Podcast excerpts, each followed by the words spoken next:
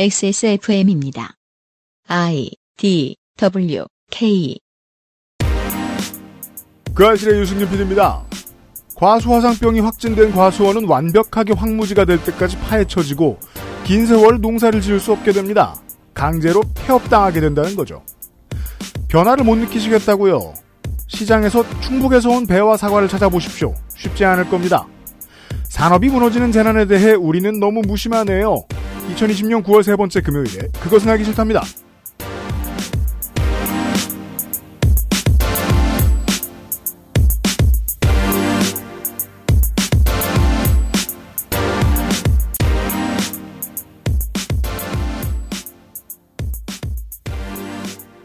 한국이 겁나 늦는데요.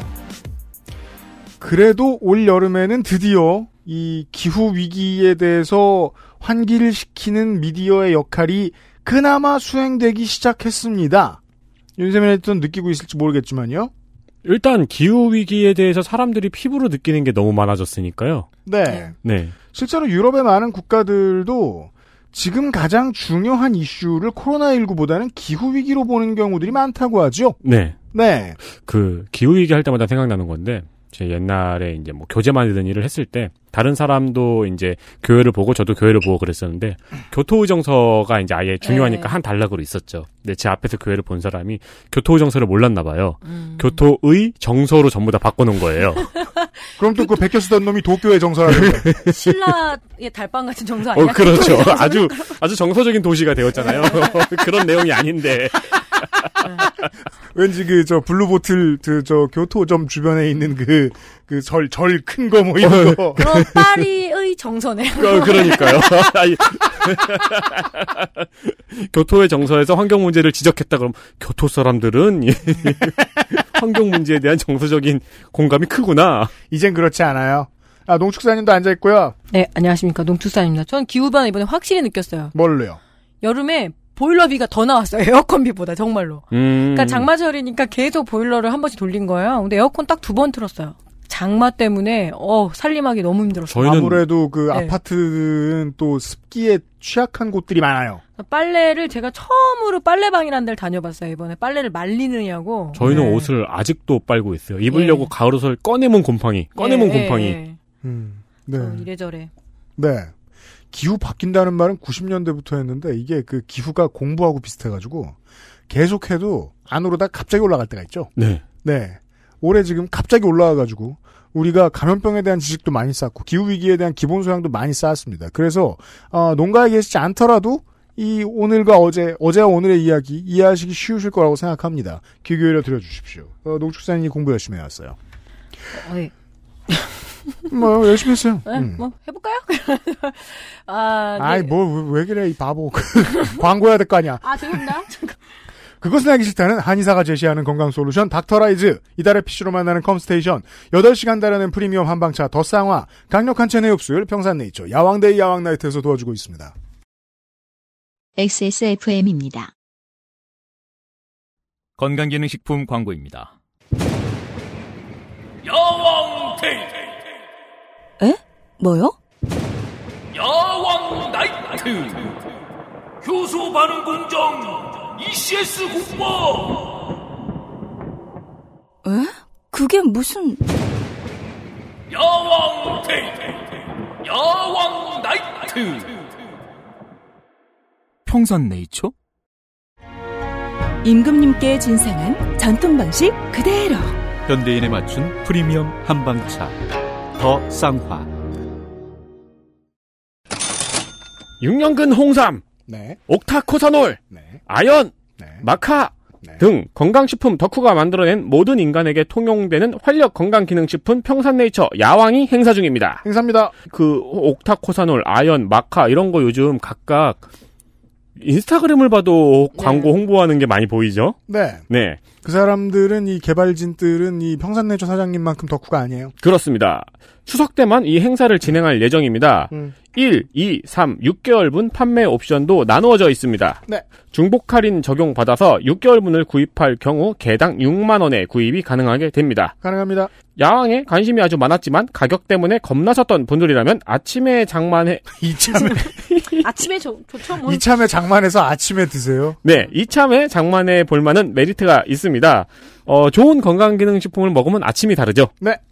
그래서인지 대량 옵션을 구매하시는 분들이 많이 계십니다. 감사합니다. 데이와 나이트로 나눠져 있고 데이는 홍삼 농축액 100%로 이루어져 있습니다. 음흠. 나이트는 옥타코사놀, 아연, 마카 등등 종편 어디매에서 남자에게 좋다고 떠들어대는 유명한 녀석들이 죄다 들어가 있습니다. 음흠. 그렇다고 무식하게 마구마구 집어넣은 것은 아니고요. 앞서 말한 덕후께서 세심한 레시피로 제조한 것이니 안심하고 드셔도 좋겠습니다. 그렇습니다. 액세스몰에서 추석에만 행사를 하고 있고요. 음. 야왕은 이 가격에 구매 가능한 곳은 여기뿐입니다. 저희 밖에 없습니다. 액세스몰에서 확인해 주시고요. 그렇습니다. 네.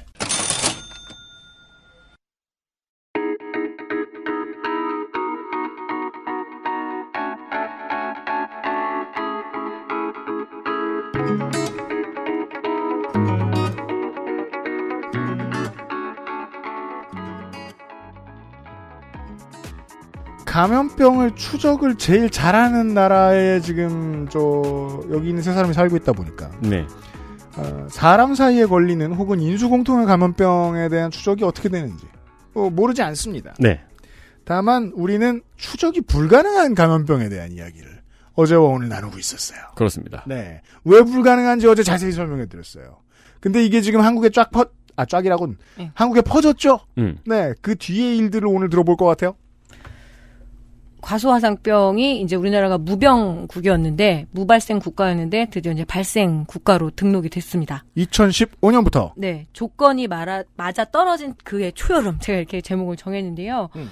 2015년 5월로 한번 거슬러 올라가야 될 것 같아요. 음. 하기는 근데 그보다 훨씬 더 거슬러 올라가면 1922년에 카더라는 있습니다. 음. 당시에 조선 총독부 권업 모범장 보고에 따르면 음. 그 수원이 왜 수원 농대 뭐 수원 서울 노- 서울대 농대가 왜 수원에서 실험실이 많거든요. 네. 그렇죠. 그래서 지금도 수원에 가보면 엄청 크게 그 시범포가 있어요. 음. 그러니까 전철 타고 이렇게 화서역이나 이렇게 지나가시다 보면 되게 황당한 게 논에 이렇게 금을 쳐져 있는 데가 있습니다. 맞습니다. 그게 시범포예요. 시범. 제가 그 화서역이 약간 나와발이었는데 네. 거기 동네가 되게 풍경이 신기한 게 수원이면 대도시잖아요. 네. 아파트 비싼 거 막 있고 옆에 논이 딱 있어요. 네, 그 논이 굉장히 모든 품종이 다 모여 있어요. 우리나라에서 해보는 거. 학교입니다. 네, 네. 학교고요.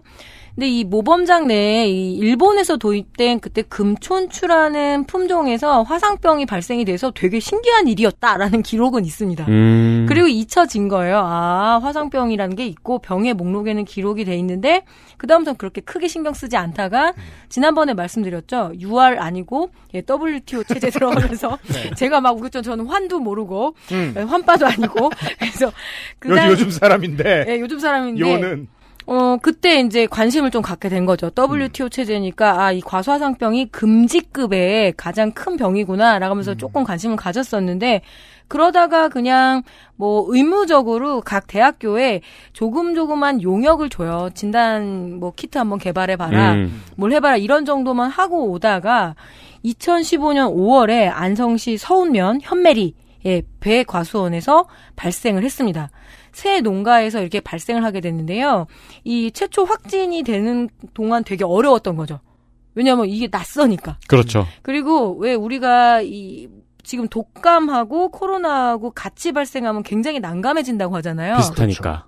이 과수화상병이 또 문제가 뭐냐면 되게 증상이 비슷한 게 검은 마름병이라는 게 있어요. 음. 얘도 말라요. 이파리가. 음. 그래서 이거를 검출을 해서 바이러스가 그 아르보니안가 이름 저도 제가 적어두고 너무 이름 에르위니아 아밀로보라. 옌지 아니면 검은 마른 병인지 이 균주를 또 분류를 해봐야 되는 거죠. 음. 그런데 이걸로 걸린 거죠. 그래서 아. 최초로 이제 화상병으로 최종 확진이 돼서 오히려 이때는 조금 언론의 관심도 많았어요.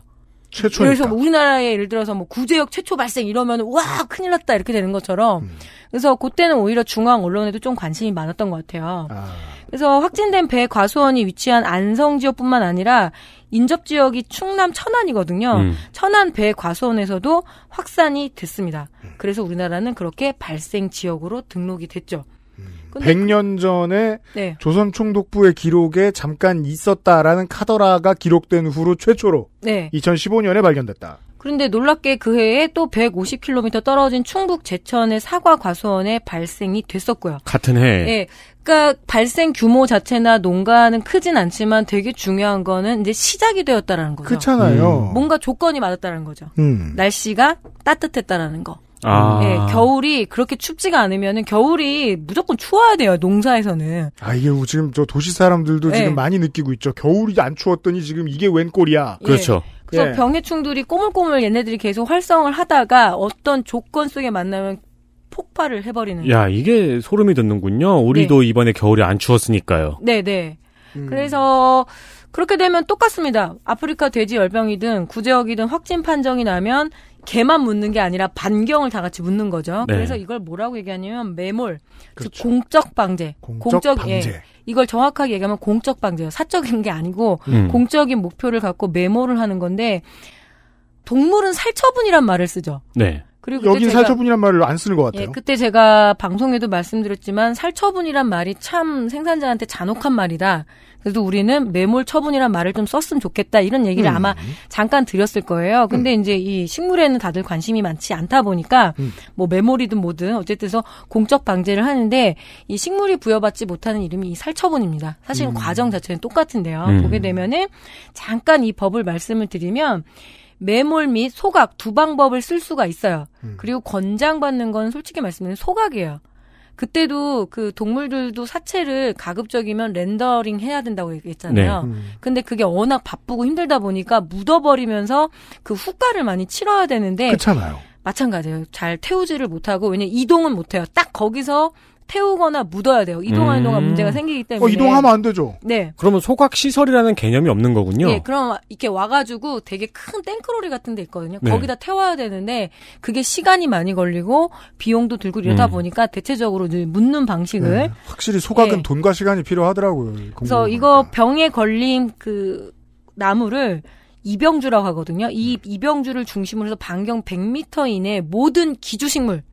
자, 기주식물은 뭐냐면 사과뿐만 아니라 만약에 100m 이내에 사과도 있고 모과도 있고 복숭아도 있고 배도 있고 매실도 있으면 걔네 다 묻어야 되는 거예요. 아까 보셨던 뭐 벚나무, 네, 라일락. 네, 네. 그렇게 해서 기주식물 헐. 대상으로 합니다. 그러니까 반경 100이면은 뭐 그냥 편안하게 계산하면은 지름 200m의 원을 그리고 네. 그 안에 있는 거의 모든 나무들이 나가게 되는 건데 근데 요게 원칙이었는데 이따 말씀드리겠지만 지금 이거가 좀 흔들렸어요. 돈 문제가 걸려서. 그렇겠죠. 자, 예, 예, 예, 잠시 뭐, 만 뭐, 들어봅시다. 뭐, 그런데 예. 돼지 아프리카 돼지 열병이 걸리면 돼지만 묻으면 되거든요. 근데 구제역이 무서운 게 왜 말발구 그러니까 그 굽 달린 동물들은 다 묻어야 되니까 말, 뭐 돼지, 소, 염소 다 해야 되는 것처럼 네. 얘도 그래요. 그래서 그런 문제들이 좀 있고 좀이 아니라 크게 있고 음. 그래서 폐기의 수행은 관할 담당 공무원 그리고 식물 방재관이 입회를 해야 되는데 워낙 바쁘니까 입회를 안 해서 문제가 생기는 경우도 있고요. 그래서 이 수간 전체 그러니까 뿌리까지 싹 굴치라고 합니다. 그래서 뽑아서 5m 깊이의 구덩이를 파고 이 이제 나무를 묻어요. 그리고 뭐냐면 1톤당 생석회 40kg을 살포를 해야 됩니다. 그리고 난 다음에 60cm 이상 흙을 덮어야 되는데 음. 자, 제가 다른 걸 하나 읽어드릴게요. 하천 주변을 피해 매몰지로 선정을 해서 5m 깊이로 구덩이를 판다. 그리고 가축 사체에서 나오는 침출수가 새지 않도록 비닐 덮고 그 그렇죠. 위에 생석해 덮어라는 건 뭐냐면 동물화 동물 매몰과 그리고 식물 매몰의 방식이 거의 비슷하다는 거죠. 네. 똑같습니다. 음. 그래서 저는 뭐냐면 이 부분이 어, 심각하다. 뭐 이런 말씀을 좀 다시 한번 강조를 좀 드리고 싶고요. 음. 그리고 난 다음에 거기를 아예 그냥 폐원을 하고 울타리를 치고 거기다 딱 푯말을 박죠. 어, 들어오지 마. 나가지 마. 여기선 아무것도 할 수 없어. 이렇게 되는 겁니다. 아니 그럼 사실상 우리가 무슨 뭐 동일본 대지진 때 본 그 네. 들어오거나 나갈 수 없는 땅 네. 그런 식으로 되는 거. 예, 그래서 방제 명령 통보를 받으면 바로 매몰 처리를 하고 그리고 아까 지난주에 말씀드렸죠. 과수원의 어떤 덕 시설 그리고 관수 시설까지 다 철거를 해야 돼요. 그리고 아예 진짜로 이렇게 황무지처럼 만들어 놔야 되거든요. 음. 그리고 방제 명령은 한 14일 이내에 이 이제 다 이 SOP에 의해서 처리를 해야 됩니다. 그러면 어떡할까 뭐 이런저런 고민을 이제 드는 거죠. 뭐 음. 한, 뭐, 뭐, 뭐, 짧게는 몇 년, 뭐, 길게는 몇십 년을 하던 일을, 어, 지난주에 확진을 받고, 네. 은퇴! 네. 그렇게 된다는 거예요. 어, 폐업 선고를 받는 거죠. 네. 그리고 나서 이렇게 얘기합니다. 농경지 대체 작물이 뭐 인삼이나 들깨, 고구마, 콩을 심으라고 하는데 그 되게 한심하게 보는 경우도 있거든요. 왜요? 과수원에서는 축산하고 과수를 제가 계속 그냥 자본이 되게 집중된 농업이거든요. 그리고 엄연히 그래도 우리나라가 여전히 그 신성과일 같은 경우는 자급률이 한 거의 70% 육박을 해요. 점점 떨어지고는 있지만 음. 수익과일도 많고 그래서 이 자부심도 있고 예전에 어쨌든 농촌에서는 과수원집 아들이 돈이 있어요. 네. 그죠. 그 과수원집에 시집 가라 뭐 이런 얘기 많이 하고 음.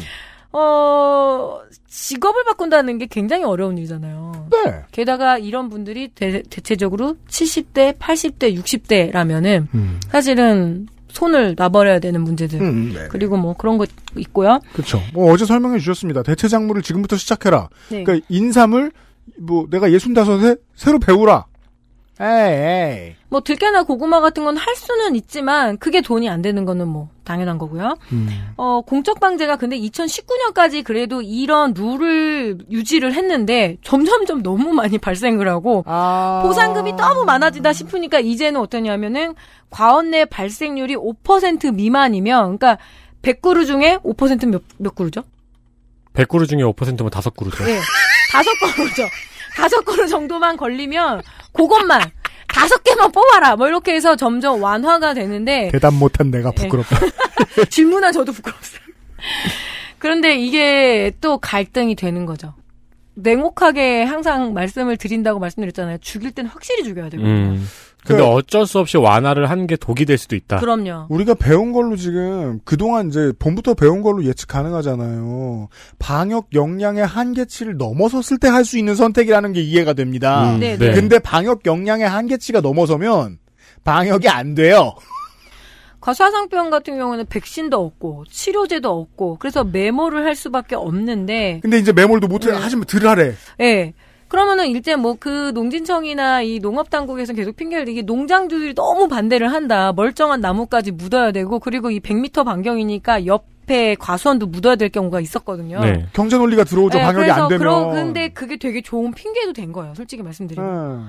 덴마크 같은 경우에는 발생지 100m, 호주는 2km. 호주는 좀 호주는 사이즈를 호주니까. 크게 생각하세요. 그리고 네. 노르웨이는 15km 이내에 해당 가수를 메모를 조치를 합니다. 15km요. 네, 네. 왜냐하면 벌은 날아다니고. 칼 같네요. 그리고 이 미국 같은 경우에가 아마 우리가 미국을 모범으로 삼는 거는데 항상 얘기하면 이렇게 얘기해요. 미국은 이렇게 한다. 미국은 그 병 걸린 것만.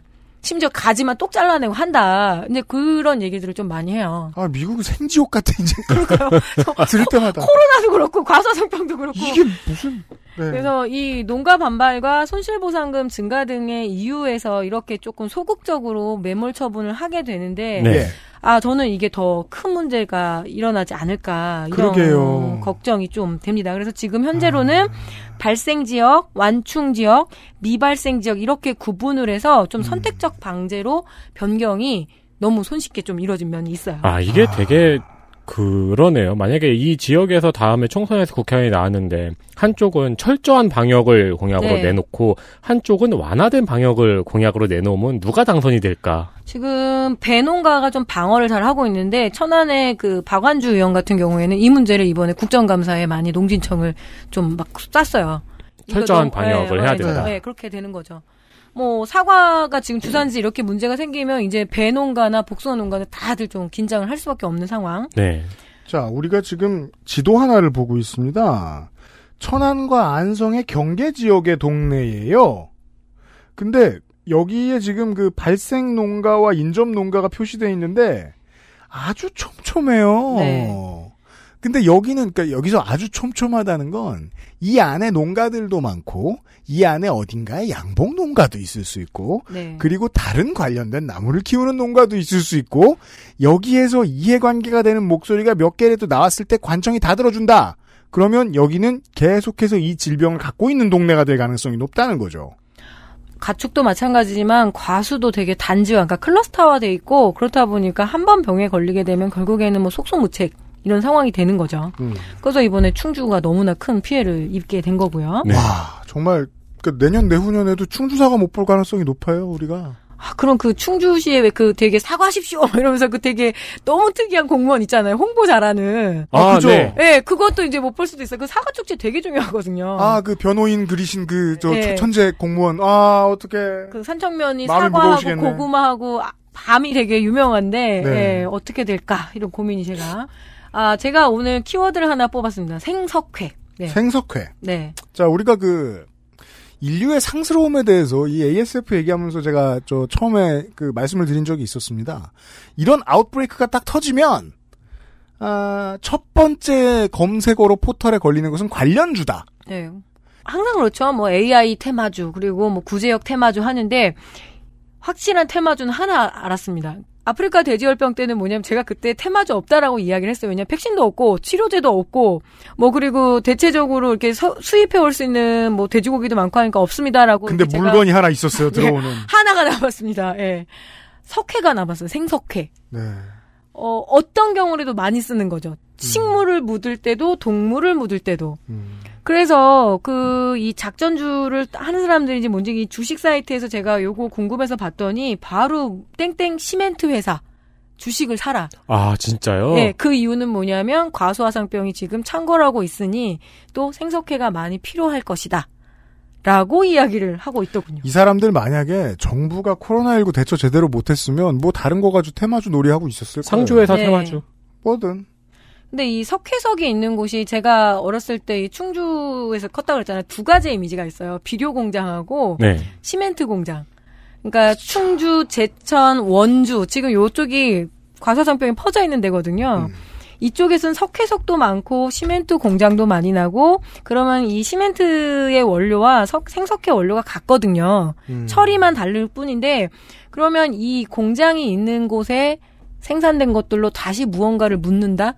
그런 느낌이 좀 확 들더라고요. 그러네요. 어, 그리고 시멘트 같은 경우에는 뭐 단양 시멘트 회사 같은 경우에는 가장 그 환경 혐오 시설이거든요. 그 주변 지역의 폐암 발생 비율을 보게 되면 압도적입니다. 맞습니다. 환경이 우리는 이렇게 멀리 우리 동네에 그 시멘트 회사가 없으니까 이거를 못 느끼지만 살 때는 지역 갈등이 되게 커요. 내가 폐암이 걸렸어도 내 새끼가 시멘트 회사의 노동자거든요. 음. 그래서 이 시멘트 회사에 대해서 굉장히 강력하게 항의도 못하고 이런 게 사실 농촌이 처하고 있는 어려운 문제들이군요. 그러니까 시민단체가 와가지고 조사하려고 그래도 증언도 안 해주시고. 네, 익산의 장전마을 사건이 그렇죠. 유일하게 그 환경 맞아요. 영- 어, 판정을 받은 거잖아요. 네. 그리고 뭐 봉화의 그 석포 재련소부터 해서요. 네. 그런 사건들이 있는데 이 생석회가 그렇게 테마주 그렇게 이야기할 수가 없는 거죠. 그리고 제가 뭐 이렇게 좀 보면은 묘자리, 그러니까 산소 쓸 때 석회 뿌리는 거 아세요? 예. 네. 예.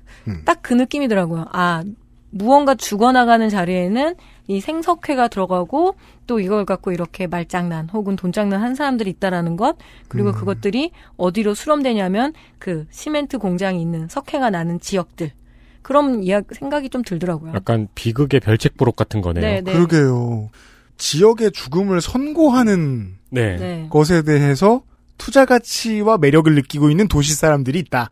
이런 설명이셨고요. 아, 참고로 충주시의 김선태 주무관님은 열심히 아직도 하고 있다고 합니다. 아, 네.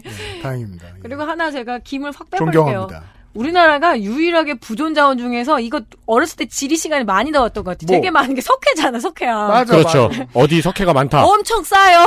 그래서 그렇게까지 뭐 맞아. 그러니까 돈, 되, 아니에요. 그러니까 돈 되는 건 다 북한에 있는데 네. 석회가 있잖아요 여기는. 네, 그래서 그렇게 뭐 뭐 돈 막 엄청 싸더라고요. 막 이렇게 10kg에 뭐 3,200원 막 이래요. 음. 생석회 이러니까 음. 어, 또 너무 오마들 하지 않으셨으면 좋겠습니다. 속지 네. 마시라 이겁니다. 네. 자, 어쨌든 2015년 이후에 해마다 계속 발생을 했습니다. 2016년에는 전국적인 약제, 살포, 교육, 홍보 등의 사정 발제 활동을 통해서 큰 폭으로 줄었다라고 농정 당국에서는 이야기했고요. 네네. 예, 저는 오늘 아침에 할 일이 없어서 2015년 요 1월부터 해서 요 당시에 날씨를 조사했는데 좀 추웠습니다. 아, 아, 그러니까 네. 농약이 이겼 이겼다기보단 날씨가 이겼을 수 예, 있다. 1월 달에 보니까 영하의 날씨들을 꽤 많이 기록을 하고 있더라고요. 그때 꽤 추웠어요. 네, 네, 네. 음. 그래서 이 오, 요때 조금 안성하고 천안 지역의 어떤 기존 반, 기존 발생지 2km 이내에 제한적으로 좀 발생을 했었어요. 한 17개 농가. 음. 이렇게 뭐 했는데 문제는 점점 점점 점 퍼지다가 드디어 2017년 예, 상반기에도 또 발생을 하고 결정적으로 이제 드디어 2018년에서 2019년 사이에 너무 많이 발생을 했다는 겁니다. 그러니까 이제 그 발생 면적이 늘어난다는 게 중요하겠죠. 면적도 늘어나고 2018년에 같은 경우는 뭐냐면은 충주, 평창, 원주 지역까지 확산이 된 거죠. 어, 이미 강원도까지 올라갔네요? 네, 지금 올해도 평창에 발생을 했습니다. 어. 그리고 전라도 아무- 쪽에서도. 네. 그러니까 그 호남에는 있을 법하고 날씨상 네. 저 네. 저는 아무리 생각해도 경북에서도 몰라서 모르지 있지 않나 싶은데 이번에 걸린 게 뭐냐면 그 경북 영주에서 의심 신고가 나왔는데 그거를 뭉개 버렸어요. 도에서 에? 아아 아 막 이러면서 아, 예 그런 경우도 있어요. 솔직히 아우, 거기 이상해. 이게 코로나든 뭐든 뭐냐면 왜요? 아니, 혐오 어, 발언입니다. 나도 동의해. 저거 알았어, 알았어.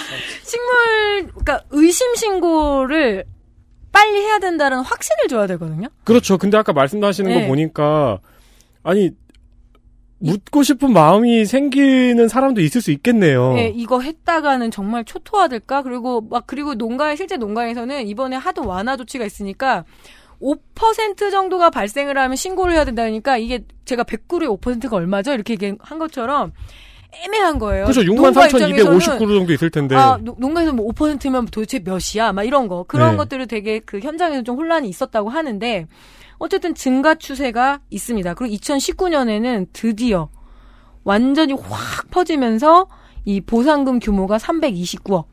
그리고 뭐 경기, 강원, 충남부 이게 되게 중요한 게 도 경계를 넘어선 거. ASF 같은 경우에 그때 가장 가장 긴장감이 높았던 데가 충남 지역이거든요. 네. 음. 왜냐하면 경기 북부 쪽에서 이게 넘어오면 충남이 우리나라 최대 양돈 지역이기 때문에 음. 넘어오면 얘기하죠. 끝장인 거예요. 그러니까 경기는 뚫릴 가능성이 높다였는데 이제 기적적으로 네. 경기도가 안 뚫려서 네. 그래서 그 이격거리가 워낙 좁다 보니까 그런데 지금 이게 13개 시군에서 발생을 했어요. 그러니까 좀 전에 이제 영주시의 사례를 얘기해 주셨는데 영주면 이제 충북과 붙어 있는 지역이잖아요. 네, 충주하고 바, 바짝 붙었어요. 영주 네. 사과. 네. 그러니까 그 봉화 소백산. 이제 그 범위를 생각해 보면 엄청 넓어져요. 봉화, 문경, 상주 막 네. 예. 거기다 사과 키우고 뭐 할 거예요? 전역이죠, 전역 이미. 예. 음. 애매한 거죠. 이게 진짜 가지 마른 병인지 아니면은 뭐그 과수화상병인지 그래서 일단은 무조건 다 신고를 좀 해야 되는 거는 맞습니다. 근데 네. 이런 부분에 대해서 아니 농정 당국 자체가 매몰 규모도 줄이고 이런 제스처를 취하게 되면은 훨씬 더 긴장감 떨어지거든요. 어, 지금 행정 능력이 굉장히 부족한 상태인가 보네요. 네, 그래서 그러니까 제가 말씀드렸잖아요. 모두 다 책임지지 않아도 되는 이상한 구조라고. 언론이 네. 쪼여주고 네, 네. 군수나 시장이 어디 가서 인터뷰라도 몇 번 하고 그러면 이제 그 군청이나 시청도 긴장감이 감돌고 네. 농촌진흥청에서도 뭐 이것저것 나와가지고 열심히 해야지 하고 으쌰으쌰하는 분위기도 생기고 그러는데 미디어도 안 봐주고 무슨 일이 생겨서 나쁜 일 나무는 저 시장, 시장실 올라가가지고 혼만 날 것 같고 그러면 뭉개고자 하겠죠. 저는 미디어의 구실을 말씀드리고 싶었던 거예요. 네, 저도 뭐 그런 목표가 좀 있고요. 음. 어, 2020년에는 정말 창궐이라는 말을 쓸 수밖에 없습니다. 음. 지난번 아까 이거 우리 시작할 때 제가 보일러비가 많이 들었다고 했잖아요. 근데 음. 오히려 겨울에는 보일러비가 많이 들지 않는 겨울이었다는 게 농업에는 너무나 큰 문제가 된 거죠. 네. 안 추운 겨울. 네, 안 추운 겨울에는 어, 병해충도 너무 행복한 거죠. 근데 이게 되게 신난다 이러면서 노는 거죠. 음. 그래서 전망이 더 비극적이네요. 앞으로 겨울에 네. 계속 안 추워질 테니까. 그래서 지금쯤 한번 짚을 필요가 있어요. 그러니까 몸의 기억은 왜곡되니까 믿을 순 없습니다만 전 아무리 생각해봐도 2019, 2020년 겨울이 살면서 가장 안 추웠어요. 예. 뭐 보일러도 안 뜨는 날도 많았고요, 저도. 네. 예. 어, 국내에서 화상병이 처음 발병했던 2015년엔 43곳, 그러니까 농가가 43곳이 확진이 됐는데 지금은 뭐냐면 5년 만에 13배가 늘었어요. 그리고 면적은 7배가 증가를 했습니다. 그래서 잠깐 집어보면은 충북이 아주 집중적으로 초토화가 됐는데 그 중에서도 충주가 346곳, 제천이 139곳, 음성이 16곳, 진천 3곳 등 총 504개 과수 농가가 집중적으로 발생을 한 거죠. 음. 어, 매몰 면적을 보니까 280헥타르 정도면 여의도 면적이 이 정도라고 하더라고요. 음. 280.8헥타르라고 음. 하는데 매몰 면적이 네. 여의도만큼의 사과나무가 배나무가 사라졌다. 제가 배는 좀 그래도 괜찮고 네, 지금 네, 사과가 네. 집중인데 제가 일주일에 한 번씩 여의도에 녹음 가잖아요. 여의도는 진짜 넓다는 것을 제가 한 번씩 와 그래서 나 왜 사람들이 여의도 면적을 이렇게 비교를 할까? 막 그 뭐 농지가 사라집니다. 해마다 뭐 여의도 몇 배 이런 식으로 얘기하는데 아 이래서 진짜 그렇구나 그러면서 모르긴 몰라도 시범 아파트에 가보면 네 나는 여의도 바깥을 다 가본 적이 없다라고 주장하는 애가 있을지도 몰라요. 섬이에서 여의도는 넓거든. 아니 근데 이게 더 심각하네요. 2018년에 43.5헥타르인데 네 2년 뒤에 280.8헥타르가 된 거잖아요, 지금. 네, 네. 음.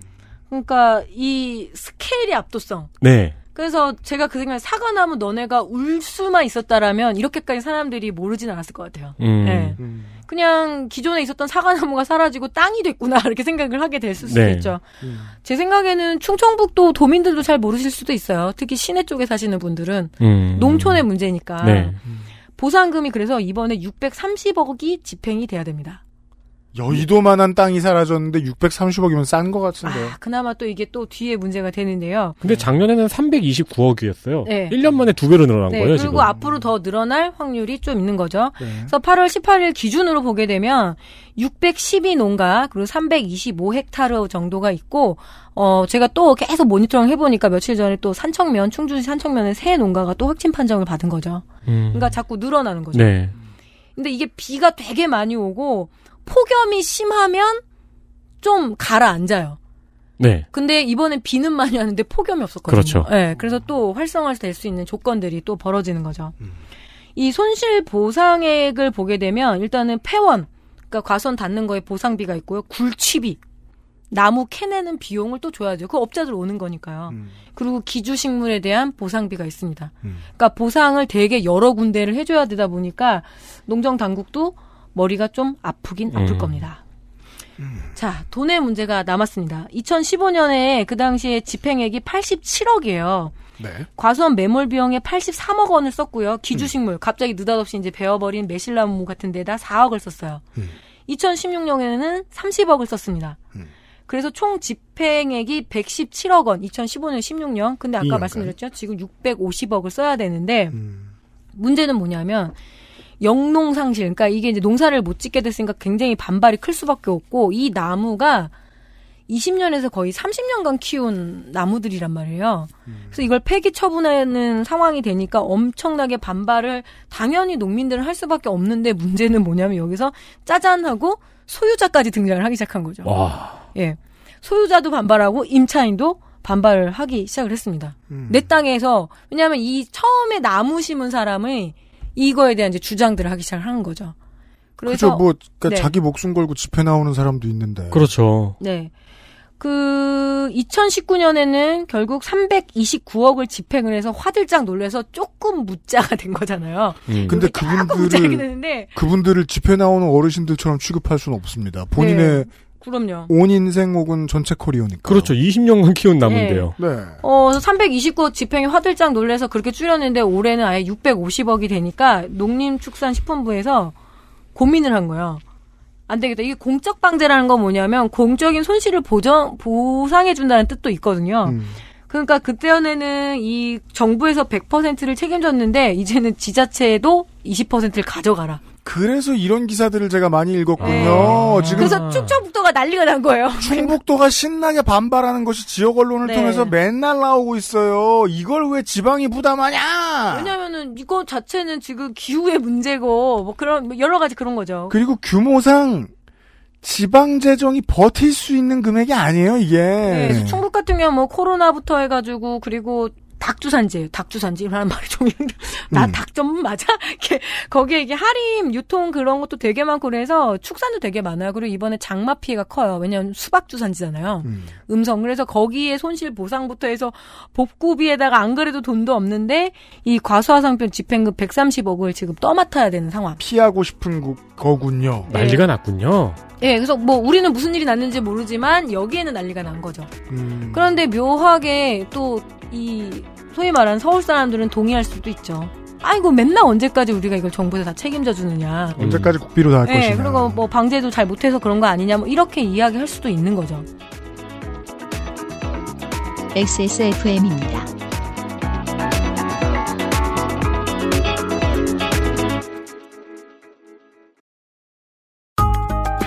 안 되긴 안 되고 느리긴 느리고 충분히 고민해 보았지만 나는 내가 무엇을 모르는지 모르겠다. 컴스테이션에 들려주십시오.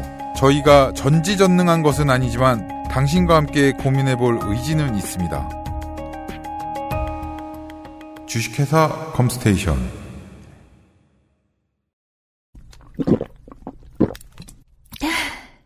내일은 아침부터 회의네.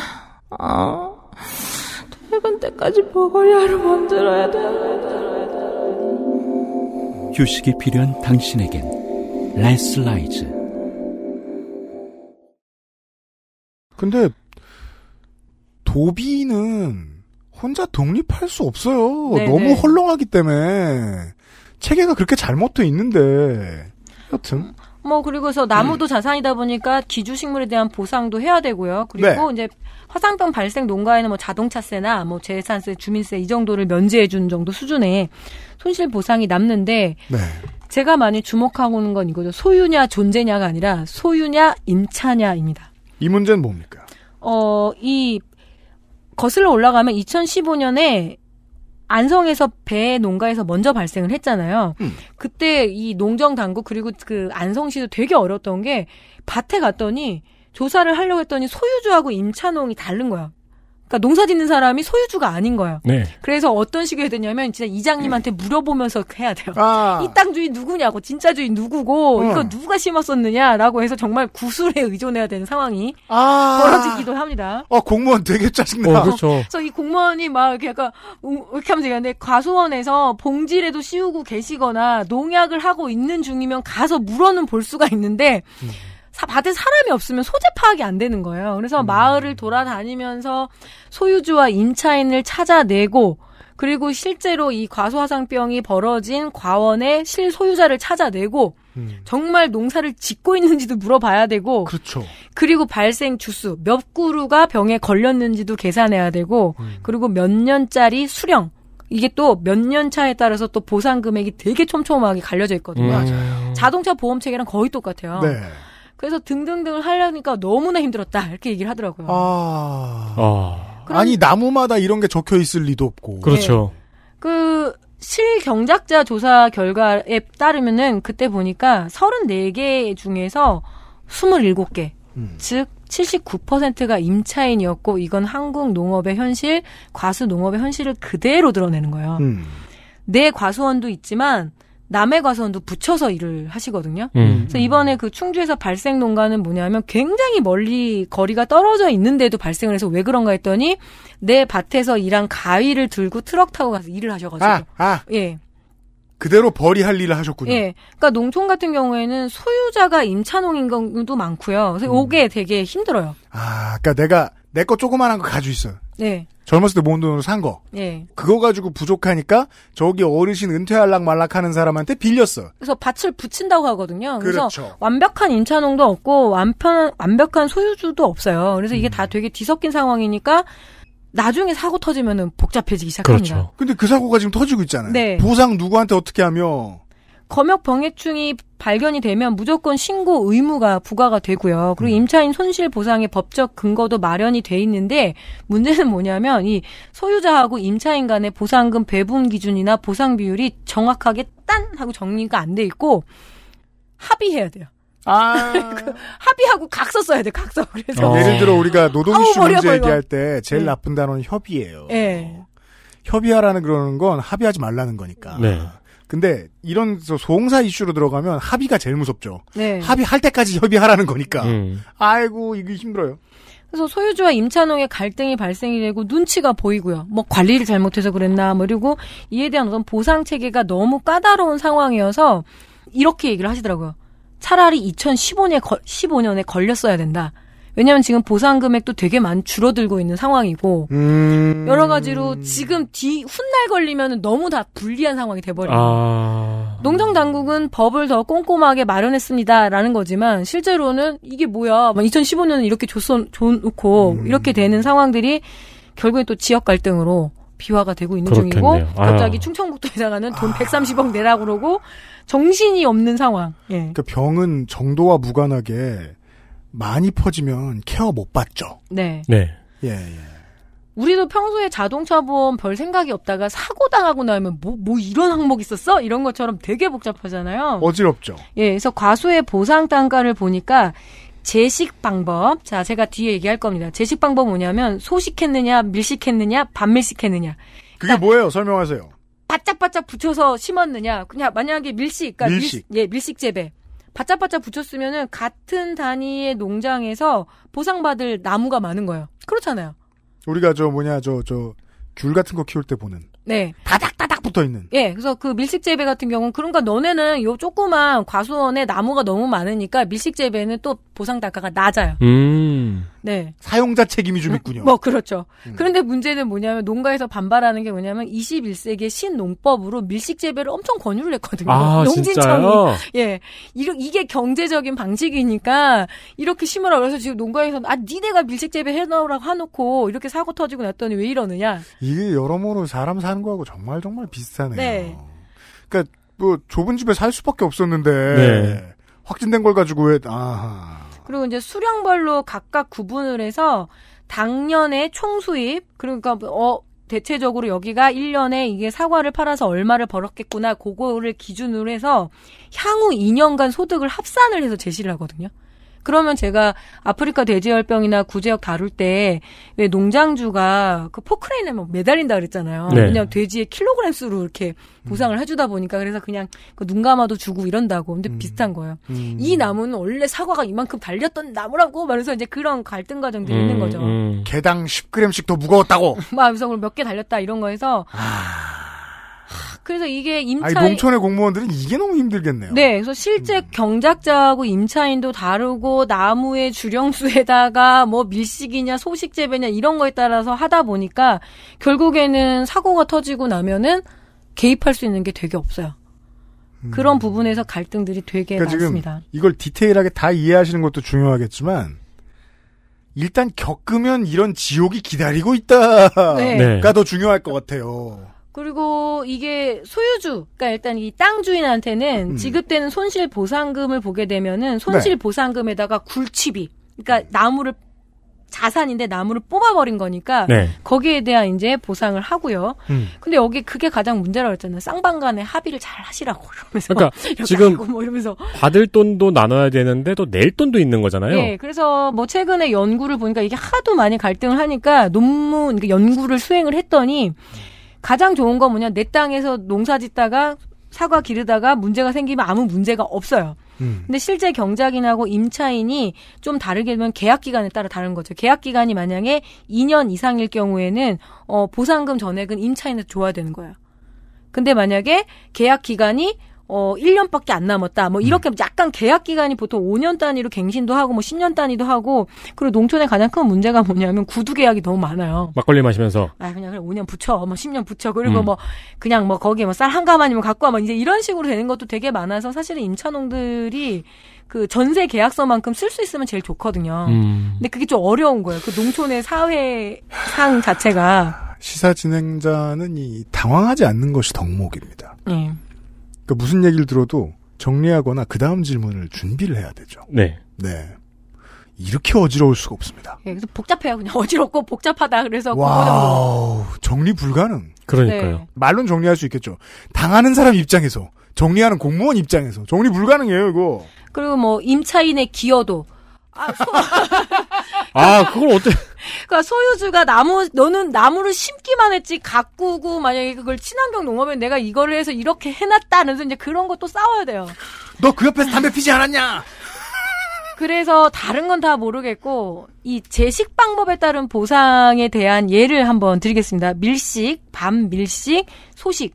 자, 과수원 구경을 하면 일단 우리가 노- 나오는 노래가 있잖아요. 뭐 동구박 과수원길. 음. 근데 요새 그런 과수원 별로 없어요. 과수원길이 엄청 빽빽해요. 음. 공장식 축산 이야기들을 참 많이 하죠. 환경운동 진영뿐만 아니라 어떤 동물운동 진영에서도 이렇게 이야기를 많이 하는데 공장식 과수라는 말은 못 들어보셨죠? 음. 근데 지금 현재 그렇게 빡빡하게 키우고 있는 게 대세입니다. 그러니까 좁은 땅으로 많이 팔아야 될 거 아니에요. 예, 밀식 재배라고 하는데 간격을 1m로에 1m를 딱 두는 거예요. 1m면 얼마 안 되잖아요. 근데 1m면 네. 그 과수 농가를 직접 가보지 않으신 분들이라도 과일을 따야 되는데 쓰이는 나무들은 겁나 대두예요. 네. 엄청 기형적이에요. 되게 많이 달려 있고 되게 넓게 있고 네. 하체는 부실해요. 네. 걔네들이 1m 떨어져 있으면 머리가 절반쯤은 같이 붙어 있다는 거예요. 그냥 따다따다 붙어 있고 그래서 버틸려고 하니까 덕시설 같은 게 되게 중요한 거예요. 음, 그렇잖아요. 네, 파이프에 매달려 있다고 보시면 돼요. 네. 팔도 힘이 없어요. 그 기부스 했다? 맞아요. 네, 깁스했다고 생각하시면 돼요. 온몸에 깁스를 하고 있어요. 그래서 이 밀식 재배법은 외성이라고 해서 이 외가 외소하다의 그 외성인데 이거를 많이 어 유전자를 뭐랄까요 그 품종을 개량을 하죠. 음. 그리고 밀식 재배를 권장을 합니다. 그래서 크리스마스 트리처럼 해서 나무 형태를 잡아가면서 굉장히 짧고 조그맣게 키워요. 그 이유는 뭐냐면 나무를 되게 크게 키우면 올라가서 따기가 되게 힘들잖아요. 아. 인건비가 올라가요. 네, 그리고 고령화된 것도 있고 해서 그 음. 포도나무도 되게 낮아요. 왜냐면 금방금방 딸수 있게. 음. 그래서 저는 잘 몰랐을 때 몰랐는데 사과나무가 아직 덜 자랐구나. 묘목인가 보네. 했는데 아니 그게 다 자란 거래요. 어. 예. 아, 닭 일찍 잡는 거랑도 비슷하네요. 아, 예. 그래서 예. 이게 뭐냐면 보통 그 나무들이 경제 수령이라고 그러면 3년에서 5년을 기다리는데 이거가 기간이 없어 심자마자 나요. 거의. 아, 진짜요? 그 이듬해부터 어느 정도 수확을 하고 아주 피크를 칠 때가 되게 금방 다가오더라고요. 그러니까 음. 빠른 회전율에는 이 밀식 재배가 맞는 거죠. 음. 그때는 권장할 만했다. 예. 반밀식 재배도 있습니다. 이거는 1.5m 간격을 유지하는 것. 요게 반밀식 방법이고요. 그리고 소식 재배는 넓게 넓게 키워서 수영을 키우는 거죠. 그래서 아주 큰 나무에서 우리가 굉장히 낭만적으로 보고 아 우리가 과수원 생각하면은 그런 보통 소식 재배를 생각을 많이 합니다. 네. 어, 주로 그런데 뭐냐면 이 농업 관련 기관들이 사과나 배를 재배, 그러니까 사과 특히 사과가 그러는데 외성 대목, 외성 대목, 아주 작은 사과 나무, 물론 더 작은 극외성 대목도 있습니다. 그 중에서 한국에는 주로 국외에서 도입한 M9 스몰, M26 대목이 가장 많이 유통되며 농촌진흥청에서 작년에 가리소리라는 상당히 작은 극외성 대목을 개발하기도 했습니다. 왜 전 세계 농가가 작은 나무를 개발하게 되었는지는 농축산인이 설명해드리지요. 외성 대목을 사용하는 밀식 재배를 많이 권장을 합니다. 농가들이 선택하는 이유는 똑같아요. 빨리 조기에 다수확을 할 수가 있고 음. 그리고 크게 키우지 않아서 되니까 굉장히 효율성이 좋은 거죠. 음. 근데 문제는 뭐냐면 얕아요, 뿌리가. 그래서 가뭄에도 약하고 장마에도 약하고 그리고 하나 이제 퍼지게 되면 싹 퍼지게 되는 거죠. 리스크가 크다. 리스크가 큰 거죠. 어, 축산하고 다르지 않은 것 같아요. 음, 그러게. 그래서 주로 친환경 농업, 그러니까 갱신 주기가 있습니다. 그러니까 이게 뭐 20년, 30년 계속 그런 게 아니라 이제 어르신이 되셔가지고 닭도 알 안 낳는 시기가 있는 것처럼 얘네들도 그렇게 되면은 사과를 갱, 나무를 갱신을 하거든요. 음. 그때 갱신할 때 굉장히 밀식 재배를 많이 권유를 받아요. 아, 나무를 예. 다 뽑고 새로 심을 예. 때 이번에는 미식 재배를 해보시라. 그리고 세미나도 되게 많이 하고 그리고 이 전정 방법이 100만 원이래요. 한 번 배우는데. 어, 어. 그러니까 나무를 크리스마스 트리처럼 딱딱딱 각 잡아서 키워야 되니까 요거 자르는 것도 되게 기술인 거예요. 네. 어, 그래서 이거 관련된 유튜브 방송도 되게 많고, 그리고 이쪽이 좀 많이들 하는 거죠. 그, 항상 이 농업 기술을, 뭐랄까, 이식시킬 때는 누군가는 되게 선진 기술을 배워오잖아요. 음. 그런 그 선진 기술을 존재 이유는 뭐냐면 농민들이 많이 심어줘야 되거든요. 네. 음. 그래서 이걸 되게 많이 지금 보급을 하고 있는 중이죠. 그, 그 점은 제조업하고 완벽하게 똑같을 수밖에 없는 네. 거예요. 아니에요. 높은 집적, 집적도를 네. 지향한다. 그래서 이 밀식 재배 같은 경우에는 15년이 연한인 거예요. 근데 소식 재배할 경우에는 길게는 60년도 가고 100년까지도 가는 나무가 있거든요. 음. 그렇죠. 그래서 아주 냉혹하게 생각하면 이게 되게 경제적인가? 훨씬 더 병에도 취약한 더 많은 그런 약재를 써야 된다는가 관리가 필요한데 먼저 이런 이야기들이 나올 수밖에 없는 상황.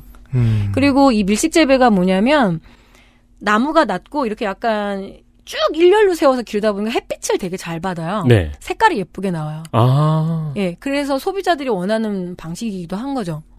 억지로 익은 사과 색깔이 그렇게 좋지는 않거든요. 밑에 왜 필름 깔아서 하시는 하는 거 보셨어요? 역광. 아, 밑에서도 빛을 받으라고 네, 필름을 밑에- 깔아놔요? 네, 필름을 깔아요. 바짝바짝해서 빛을 반사로 해서 이제 거울처럼 밑에 깔아놓거든요. 어. 그럼 결국 그거 다 쓰레기거든요.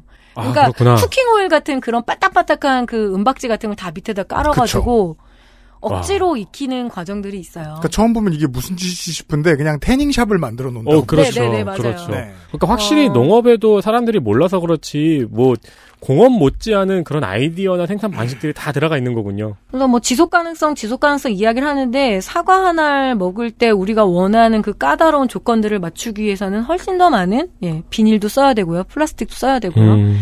그래서 제가 표 하나를 드렸습니다. 자, 과수 기준 보상 단가를 자, 보시면 우리가 지금 저도 이거 잘 모르겠어요. 제가 지금 저 뭐냐 네. 저 화재사의 그 상, 상담 직원이 된 기분입니다. 손해사정사 손해사정사가 네. 된 기분입니다.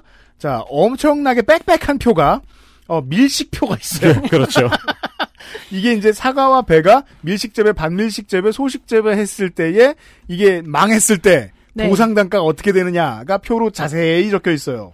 그럼 저는 여기 억울한 게 그럴 것 같아요. 10 헥타, 10 아르에 150 주면은 밀식 재배고, 10 아르당 78 주면은 반밀식 재배인데 요 경계선에 서는 분들이 있을 거 아니에요. 79주. 뭐 그런 것들도 있고, 네. 그리고 이 보상 단가가 이렇게 촘촘하면은 당연히 당연히 문제가 또 생기죠. 아니다라고 우기게 되는 거고. 이게 연 단위로 좀 1년, 2년, 3년, 4년, 5년, 6년이 네. 다 다른데 이거를 나무마다 민증이 있는 게 아니잖아요. 네. 그 그래서 그거를 그 바로 밑에 제가 사진 보여드렸죠. 나이테로 계산해야 돼요. 자로 돼서 잘라가지고. 헐! 거짓말. 아, 왜냐면 지금 증빙 자료 중에 이게 되게 이게 듣는 중요한. 매체에서 이게 어떻게 네. 설명을 드릴래나? 그 왜냐면 나무가 어리면 어릴수록 그 보상 단가가 낮습니다. 네. 늙으면 늙을수록 보상 단가가 높아지다가 어느 정도 늙으면 그 다음부터 꺾여요. 예, 그 이게 나무가 있어요. 피크가 있으니까. 근데 얘가 몇 살인지를 파악하기 위해서 사람한테 물어보면 everybody lies. 어, 네. 사람은 거짓말을 하기 때문에 나이테를 확인하게 된다. 보상을 네. 하기 위해서. 그래서 이 증빙 자료를 제출을 해야 됩니다. 그리고 과수원 조성 시기의 어떤 근거의 서류나 그리고 묘목 구입한 증빙 서류 뭐 이런 것들 그리고 객관성 있는 증빙 자료가 없으면 결국에 수령 확인은 이 근원 직경 측정 말도 어려워요. 내가 진짜 과수 용어 너무 어려운데 음. 결국에는 절단된 그 나무 줄기의 나이테를 이제 해야 아니, 되죠. 네. 우리가 보면 농약 사러 가면서 글쎄요, 시다. 아마도 그냥 영수증 갖고는 안 될 수도 있고 다른 문서를 무슨 우리가 받아오느냐 농협 가서 그러지 않지 않나요? 그게 항상 문제였어요. 농약을 많이 쳤느냐 안 쳤느냐 했는데 그 간이 영수증도 많이 쓰시고 네. 그. 영, 수증 정리를 좀 제대로 못하다 보니까 그 PLS라 그래서 그 농약 허용 물질 제도에서 그 영수증 처리 문제도 되게 많이 걸리거든요. 그 네. 이 양반들 간이 영수증 쓰면서 막 연필로 쓴다. 네. 그리고 아무데나 뒀다가 그렇죠. 이게 몇 년도에 썼는지 그리고 여기 있는 지금 과수원 조성 시기 근거 서류라는 거는 길게는 25년 전에 받은 영수증이라는 얘기잖아요. 뭐 그리고 이제 지, 목을 등록했을 때뭐 네. 과수원이다 뭐다 등- 지목을 등록을 하거든요. 글, 글씨도 날라가요. 네. 그러니까 아까 배웠던 모든 게 이해가 되기 시작하는 거예요. 지금 사과 같은 경우에는 밀식 재배의 경우에 20년령까지 보상 단가가 책정돼 있어요. 네. 그러면 20년 전부터 반드시 이 사람이 농사를 지었을 리가 없잖아요. 그러니까 다른 다른 지갑은 반드시 들어와요. 다른 이해관계는 반드시 들어온다고. 네. 무조건 싸울 거야. 그러니까 저희는 다시 한번 이걸 다 이해하시라는 게 아닙니다. 이런 일이 생긴다는 겁니다. 그 병을 겪으면 자 여기까지 들었습니다. 광고 듣고 오죠. XSFM입니다.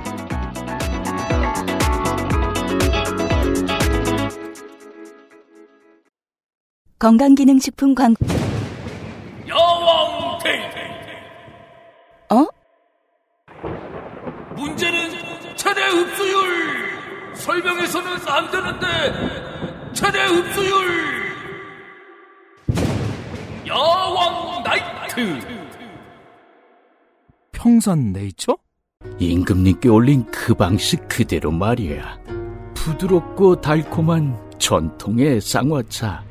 요즘 사람들은 그걸 더 쌍화라 한다지?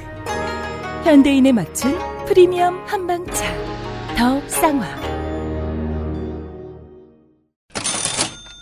저는 쌍화차를 좋아하죠. 네. 아, 그러세요? 그 대구에 지난번에 그 야구 투어 갔다 온 이후부터 네. 작년 얘기입니다. 어, 그 어른들 많이 가는 찻집에 갔다가 기가 막힌 트레디셔널한 쌍화차를 먹어본 거예요. 네. 어른들 찻집은 그거 있죠. 그 의자가 낮고 어. 그, 그- 팔바지 없는 그 어, 팔라정의 의자가 있고, 그리고 사- 기로도 소파. 단체, 그, 저, 손님과 단체 손님 사이를 어항이 가로막고 있고, 네. 꼭뭘 썼는지 알 수 없는 서예들이 이렇게 그 벽에 있고 그렇죠. 그리고 그 30년 전 주인장의 사진이 걸려 있고 네. 쌍화차가 겁나 맛있습니다. 잣이 띄워져 있고 각종 견과류가 있고 그리고 노른자가 아주 예쁘게 올라가 있죠. 대구가 고 다방으로 유명해요. 어, 겁나 맞아요? 예, 예, 다방 골목. 대구 종로에서 먹었었단 말이에요. 오. 겁나 맛있더군요. 북성로 이쪽이 요- 그 다방 체험도 많이 하고 그렇죠. 여러분도 만들어 드실 수 있습니다. 농축사에 있는 쌍화차 좋아하시나요? 예, 저도 좋아해요. 그리고, 그리고 저는 그 감기 걸렸을 때 어렸을 때 걸리고 싶었던 게 그 병 쌍화탕을 먹고 싶어가지고 어, 어. 그 걸리면 엄마가 그거 사주니까. 은근히 그렇죠. 맛있죠. 예, 네. 그래서 감기 걸린 언니랑 부비부비하고 하지 마세요, 청취자 여러분. 지금 하면 죽어요. 하지. 말라고. 네. 더 쌍화입니다. 네. 현대인의 프리미엄 한방차 더 쌍화가 이 찬바람 불어오는 가을 추석에 여러분께 찾아갑니다. 그렇습니다. 1967년 개원을 해서 명맥을 이어오고 있는 종로 강남한의원의 식품사업부가 열심히 개발한 제품입니다. 저희가 게을러가지고 아직도 종로에 있는지 강남에 있는지 파악하지 못했습니다. 둘 다 아닌 곳에 있을 수도 있겠네요. 그니까요. 네. 전통 쌍화차를 비롯해서 백소, 쌍화 커피 등 다양한 한방차 라인업을 갖추고 있어서 선택의 폭도 넓습니다. 그렇습니다. 전통의 방법으로 만들면서도 현대인의 입맛에 맞게 제조한 깊고 진한 맛의 한방차를 추석 선물로 준비해 보십시오. 네. 추석 선물로는 아주 안성맞춤이죠. 좋습니다. 제가 이 말을 안 한 상품이 없긴 하지만 네. 안성맞춤입니다. H&B 마사지기도 그러합니다. 네. H&B는 뭐의 약자죠? 허리 and 배인가? 난 잘못 들어가지고 honey and bae 이런 줄 알았어. 아니 head and bust일 수도 있지. 애인에게 선물하는 추석을 맞이하여 액세스몰 입점 이후 최초로 할인 행사를 진행 중입니다. 네. 최대 만 원까지 할인되는 가격이고요. 한 포에 2,500원꼴로 만나볼 수 있는 가격입니다. 그렇습니다. 프리미엄 전통 한방차 한 잔에 2,500원이면 꽤나 가- 괜찮은 가격입니다. 그럼요. 특히 집에서 일하는 분들은 계절별로 차거리를 다르게 준비를 해놔요. 그럼요. 네, 여름에는 시원한 차거리를 준비해놓고 겨울 저는 이제 좀 추워지니까 또 이제 따뜻하게 먹을 수 있는 차거리를 사놨거든요. 네. 그러신 분들도 더 쌍화 고려해 보실 만 합니다. 네, 저희 지금 옆방에 있는데요. 제가 어, 이번 주 내로 그 어, 쌍화차로 아포가토를 만들어서 먹어보고 다음 주에 결과를 알려드리죠. 음. 오, 네. 그런 방법도 시도해 볼 수 있겠군요. 네. 아시- 추석은 역시 액세스몰이에요. 네, 돌아왔습니다. 보상이 얼마나 힘든가를 모두의 입장에서 설명해 보았습니다. 나무 입장만 빼고. 이거를 들으면서 저는 계속 한 가지 생각밖에 안 들었어요. 이 정도면 담당 공무원의 퇴사 사유다. 농사하는 사장님, 자영업을 하는 농사하는 분, 그리고 그걸 빌려주신 어르신, 언제 빌려줬는지 알 수 없는 담당 공무원, 네, 모든 사람의 곤란함에 대해서 설명을 드렸습니다. 그 심지어 소유주가 돌아가시고 그 아들이 왜 과수원 같은 거 이제 물려받잖아요. 근데 도시에서 일을 하니까 그냥 동네 왜 형님한테 붙이라고 했을 때. 음. 그래서 도시로 이사간 아들, 딸의 소유인데 네. 갑자기 우리 회사 앞에 찾아와 가지고 너 임마 너 때문에 화상병에 걸렸다. 분명히 네가 10살 때 뭘 잘못했을 것이다. 그러니까 이 문자에 담을 수 없는 관계의 복잡성이 농촌은 여전히 있다라는 아, 명확한 거죠. 설명입니다. 네, 네. 피해자와 가해자 이렇게 나뉠 수가 없고요. 그 저기 인터넷에 네. 옛날에 봤던 헝가리에서 일어난 가장 복잡한 보험 사고 그런 거 있잖아요. 네. 헝가리 맞아? 예, 예. 네. 헝가리에서 일어난 가장 복잡한 보험 사고 있어요. 이렇게 차단기에 염소 걸어놓고 뭐 말이 아. 팔 물어서 차단기 올라가서 염소 목마 목 매달려 죽고 그 사이에 말이 스포츠카 부수고 막 그런 거 있어요. 근데 그거보다 더 복잡해 보이네요. 어, 제가 디테일의 끝판왕이라고 해서 굴치비를 갖고 왔습니다. 굴치비. 이건 업자한테 줘야 될 돈인 거죠. 어, 굴치비라는 거는 뭐냐면 이 나무를 캐는 비용인데요. 근원 직경이 4 이하부터 60 이상까지 이렇게 쫙 있습니다. 야, 이, 여기서도 세지. 근원 직경이 있군요. 네. 그러니까 이 나, 나무의 굵기가 어, 그 뭐라 그러죠? 그 넙, 지름이라 너비라 그러네요. 네. 그 동그란 거를 이렇게 줄자로 재는데 그렇게 되면은 이제 4cm 이하면은 나무가 작고 뽑기가 쉬우니까 얘는 예. 이 정도야. 만백 원인가요? 네, 만백원. 그 100원은 그럼 부가세인가? 갑자기 생각보다 왜 만백 원이지? 천 원이지. 아.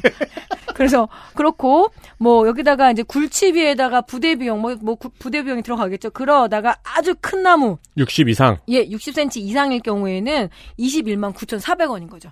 한 그룹 캐내는 비용이.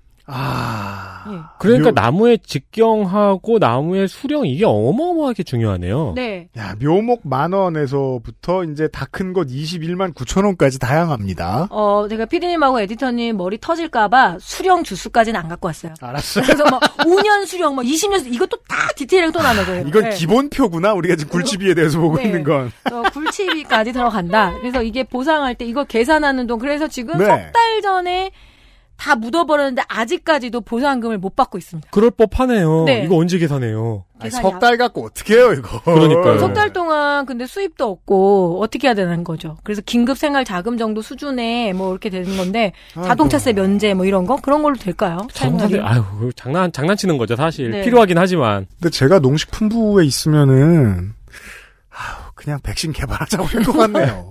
이게 뭐야! 머리가 굉장히 아픕니다. 네. 어 국제 무역의 문제도 있어요. 음. 수입이 있는 곳에 당연히 수출도 있죠. 어, 그럼요. 음. 예, WTO 체제에 들어서서 이렇게 되는 건데 우리나라가 그래도 많이 수출하는 품목이 배예요, 배. 그 과일과 농산물이 네. 그 올해에 올해 초중반에 호조를 보였다는 소식을 저희가 전해드린 적이 한번 네. 있었어요. 저도 지금 그 농식품부의 그 보고 문서를 제가 우연치 않게 봐가지고 알거든요. 간만에 그 수출이 수입을 꽤나 따라잡은 시즌이었어요. 음. 네. 그 사과하고 배 같은 경우에는 수출 단지도 있어요. 배 같은 경우 아산이라든가 신안, 뭐 천안 이래서 수출 단지처럼 만들어놔요. 어. 그러면은 현지 겸- 검역이라는 게 있습니다. 현, 현지 검역이 뭐냐면 수, 그러니까 이 배를 수입해 야 되는 나라가 미국이면 미국의 식물 검역 당국에 와서 그 밭을 검사를 해요. 와. 우리나라에는 이거 안 되니까 이거 안 돼. 우리나라도 마찬가지예요. 이스라엘이나 뭐 이런 데 가서 우리도 검역해요. 밭 한번 싹 예. 보고 수입하는군요. 어, 우리나라 땅에 이거 지금 이런 병해충 금지급 뭐 관리급이니까 이거 안 돼. 음. 그래서 그런 걸 해서 이게 되게 역사가 되게 오래됐어요. 동물 검역만큼이나 식물 검역의 역사도 우리나라는 거의 최소 40년 돼가지고 국제 검역의 기준에 따라서 다 하거든요. 이거 저거네요. 이맘이 가는 거네요. 네네네. 아, 그렇구나. 네. 어, 기도를 집전해주진 않아요. 그리고 사과나 배나 이런 우리나라에서 먹는 감하고 귤 이렇게 수출을 하는데 교민 시장들도 중요합니다. 어, 그럼요. 음. 예, 교민들이 네. 먹고 그리고 이제 맛보다가 이렇게 또 이렇게 뭐 K K food 뭐 이런 것 때문에도 많이 늘어나는데 음. 일단 사과 같은 경우에는 대만, 미국, 필리핀, 남아공, 캐나다, 칠레에 좀 많이 수출을 하고요. 나성인도 먹겠네. 예. 음. 배 같은 경우에는 대만, 미국, 캐나다, 뉴질랜드, 호주, 필리핀, 멕시코, 남아공, 이스라엘, 칠레, 페루 이렇게 갑니다. 많이 가네요. 예, 그런 수출 대상국에서 직접 와서 검역을 하는 거죠. 그래서 나주나 신안 이런 데 와서 막 검사를 해요. 음. 뭐 우리도 가서 하게 됩니다. 네. 결국엔 현대의 모든 물류에는 이 검역과 방역의 문제가 존재를 하죠. 사람의 이번에 코로나로 오냐 가냐 막 이런 문제이기도 하고요. 네. 이는 결국 외교의 문제이기도 합니다. 충청북도만의 문제가 아니다라는 거죠. 그러니까 지금까지 70%의 자금률을 가지고 사과가 이만큼 팔리면 괜찮으니까 시장 밸런스가 맞아서 강원도나 경북이나 어, 호남에 있는 사과 농가들은 괜찮다고 생각할 수도 있겠네. 이렇게까지 말씀드렸는데 한 단계 더 발전했습니다. 네. 수출은 다 같이 못하게 될 것이다. 맞아요. 그게 굉장히 큰 문제입니다. 아. 그 얘기를 하시는 거예요 지금. 예. 구제역이 발생을 하면은 우리 집은 안 됐지만 같이 수출할 수 없는 거죠. 그래서 그죠. 지금 공통의 감각을 가질 필요가 분명히 있습니다. 네. 그리고 저도 농촌 사양 연구자였으니까, 였으니까, 이니까, 이제, 언제 은퇴했대?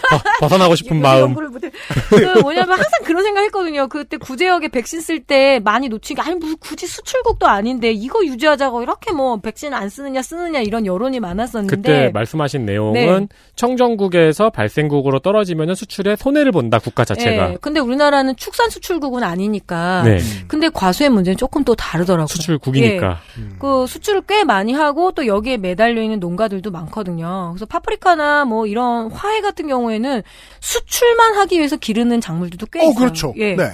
그래서 이 구, 이런 이제 국지적인 문제가 결코 아니다라는 것. 그리고 왜 그리고 뭐 이주 노동자들 와서 그런 문제가 또 발생을 하기도 하고요. 그러니까 뭐 이렇게 어, 사람이 이동시키는 병균의 문제가 있기도 하고 하다 네. 보니까 항상 좀 사이즈를 크게 생각할 필요가 있습니다. 음, 충북만의 문제는 전혀 아닙니다. 네. 네. 그래서 뭐 그 뒤에 표를 보게 되면은 그래서 국가별 화상병 관리 정책 비교를 보게 되면은 주로 이제 이스라엘에 패션 후르츠 같은 거 되게 많이 수출하거든요. 맞아요. 자, 이스라엘 우리는 되게 지금 농업 강국이에요. 18년에 농촌진흥청의 용역 과제 보고서 경희대학교에서 수주했나 봐요. 그런 표를 네. 하나 보고 있는데 국가별 화상병 관리 정책에 대한 비교고 일곱 나라에 대한 사례가 나와 있습니다. 한국, 미국, 호주, 스페인, 스위스, 이탈리아, 이스라엘. 보게 되면은 미국이 좀 일반 방제가 공적 방제라는 거 뭐냐면 공적인 거고요. 일반 방제는 그냥 이렇게 업자가 알아서. 음, 그러니까 아까 말씀드렸죠. 이렇게 가지 하나 치료하는 데서 아, 그래서 음. 미국은 해주는 게 없군요. 어, 미국은 나라에서. 근데 워낙 그 조합이 크잖아요. 선키스트 막 아, 이런 그건 그런데. 네, 어, 근데 사이즈 자체가 달라요. 이 나라는 뭐 개별 농가 수준도 아니고 네. 뭐 이렇다 보니까 요게 좀 차이가 있어요. 아, 네. 우리나라는 개별 농가기 때문에 공적인 힘이 들어가는데 미국은 기업이잖아요. 기업도 있고 뭐 개별 농가도 있겠습니다만 그래서 미국 같은 경우에는 이런 부분들이 그리고 워낙 땅덩어리가 넓다 보니까 우리나라보다는 긴장감이 덜하는 것도 분명히 있을 겁니다. 아, 미국은 공적 방제가 아예 없고. 네. 예. 주로 공적 방제를 선택을 하는데 이번에 호주 같은 경우에는 벌통도 관리를 하고요. 그리고 아, 뭐, 우리나라처럼 예, 예. 그 이해관계에 밀려서 그냥 가만히 내버려두지 않나 보네요. 그래서 호주를 이제 그러니까 예를 들어서 박완주 의원 같은 사람들은 호주를 모범사를 삼고 싶은 거죠. 왜냐하면 배에 올 수도 있고 하니까 음. 봐봐라 혼주는 전국 대상으로 공적 방제를 하지 않느냐. 그리고 150m 내에 모든 기주 식물을 다 제거를 하는데 음. 농진청에서 이렇게 그냥, 아 미국은 이렇게 하는데요. 이렇게 되는 거죠. 미국은 그렇게 안 하는데. 아. 네. 이쪽 끝에 사례와 저쪽 끝에 사례를 손에 들고 싸우는군요. 그러니까 네. 농해수위의 의원들 은 땅도 넓고 철저히 관리해주는 나라의 사례를 이야기하고 싶은데 아, 농진청의 공무원들은 미국 사례대로 하고 싶다. 그러니까 결론적으로 뭐냐면 스페인도 이렇게 하고 여러 나라의 사례를 그 조사를 했지만 뭐 각 나라의 사정에 맞게 해야 되는 건 맞거든요. 네. 어 저도 여기에서는 가치 판단을 좀 잘 못 내리겠어요. 어떻게 해야 될지 사실은 잘 모르겠고요. 그럼에도 불구하고 이 여러 사례 중에서 유독 확증 편향이 돼 있는 건 맞는 것 같습니다. 처음에는 완벽한 저- 공적 대사 공적 방제였는데 점점점 이게 돈 문제가 개입을 하고 그쵸. 그리고 아우성이 별로 없고 관심이 없고 하다 보니까 이제 이런 상황까지 오게 되는 거죠. 이게 음. 이제 한 그루 두 그루 걸렸다고 했을 때는 우리가 지금 저 이스라엘이나 스페인 뭐 그러니까 이스라엘이나 호주의 이런 사례처럼 반경 몇백 미터 내 다 없애고 공적으로 방제 다 해주고 감염주 소각하고 이것저것 다 하다가 이제 여의도 면적만큼 병이 발생하자 미국이 어떻습니까? 그리고 거기에 도망갔다. 이제 계속 그런 거죠. 발생 농장주가 다 묻지 말고 이렇게 하자. 이렇게 좀 농장주를 핑계 삼다면 핑계 삼는 거고요. 그런, 네. 그런 얘기들을 좀 많이 하고 그러니까 뭐- 있는 중인 거죠. 일하기 싫고 책임지기 싫었는데 농장주가 눈물을 보인다. 네. 그냥 그- 가겠습니다. 이러고 그냥 간다. 아니고 그런 문제도 있을 것 같아요. 너무 이거를 칼같이 모든 가수원들을 네. 다 덮어버린다 그러면은 오히려 농장주들이 숨길 가능성이 늘어난다. 네, 뭐 그런 이런저런 이야기도 있고 네. 동물도 왜 병 걸리지 않았는데 왜 살처분하냐 이런 이야기가 많은데 어뭐 저도 뭐 가치 판단을 못 내리겠습니다. 음. 그래서 이제 대답과 대안이라고 제가 생각을 좀 해봤는데 일단 대답은 이렇게 해요. 자 올해부터는 효과적인 방제 약제 지금 농가에서는 가장 크게 의심하는 게 뭐냐면 동제라고 써요. 동제. 동제가 뭡니까? 그러니까 크게 농약의 종류들을 나면 동제는 진짜 구리 성분이 들어있는 성분의 약제예요. 항생제 들어있는 성분도 있고 하는데 음. 동제 약제를 써라라고 해서 그게 이제 그 리스트가 있거든요. 그래서 그거를 집중적으로 방제를 했는데 제대로 제일 안 된 거죠. 자, 농정 당국에서는 이런 문제가 생기면 똑같은 대답을 할 수밖에 없어요. 뭐 차제의 과제로 남긴다 이런 말을 할 수도 있고요. 그리고 안 한다. 지금 안 한다. 그리고 어떤 사고를 예방하는데 뭐 음. 최선을 다하겠습니다 이렇게 얘기하는데 그래서 이렇게 이야기하죠. 효, 효과적인 방제 약제를 더 더 촘촘하게 관리하겠다. 음. 그리고 교육을 잘 시키겠다. 그리고 저항성 품종을 개발하겠다. 그리고 묘목의 진단 기술을 뭐 개발해서 이렇게 연구를 강화해 나가겠다라고 이야기를 합니다. 근데 사실 뭐 지금 뭘 한다는 말을 할 수는 없고요. 예, 그래서 뭐 지금 치료, 치료제를 개발하는 거와 그리고 저항성 품종을 개발하는 거 그리고 무병무 그러니까 묘목에 아예 병이 없게끔 하는 이 생산 기술도 개발할 계획이다라고 얘기를 어, 올해도 했고 작년에도 했고 재작년에도 했고 이건 이건 1970년부터 할 만한 얘기예요. 예, 예, 그러니까 그렇죠. 무병묘를 개발하겠다, 저항성 있는 품종을 만들겠다, 치료제를 개발하겠다. 근데 여기서 BL3급 격리 연구 시설인데 이게 음압 시설이에요. 그래서 네. 바이러스가 나가면 안 되니까 이 온실에서 기른다고 얘기했는데 이게 분명히 몇 년 전에 제가 이 자료를 봤을 때 2020년에 완공하겠다고 했거든요.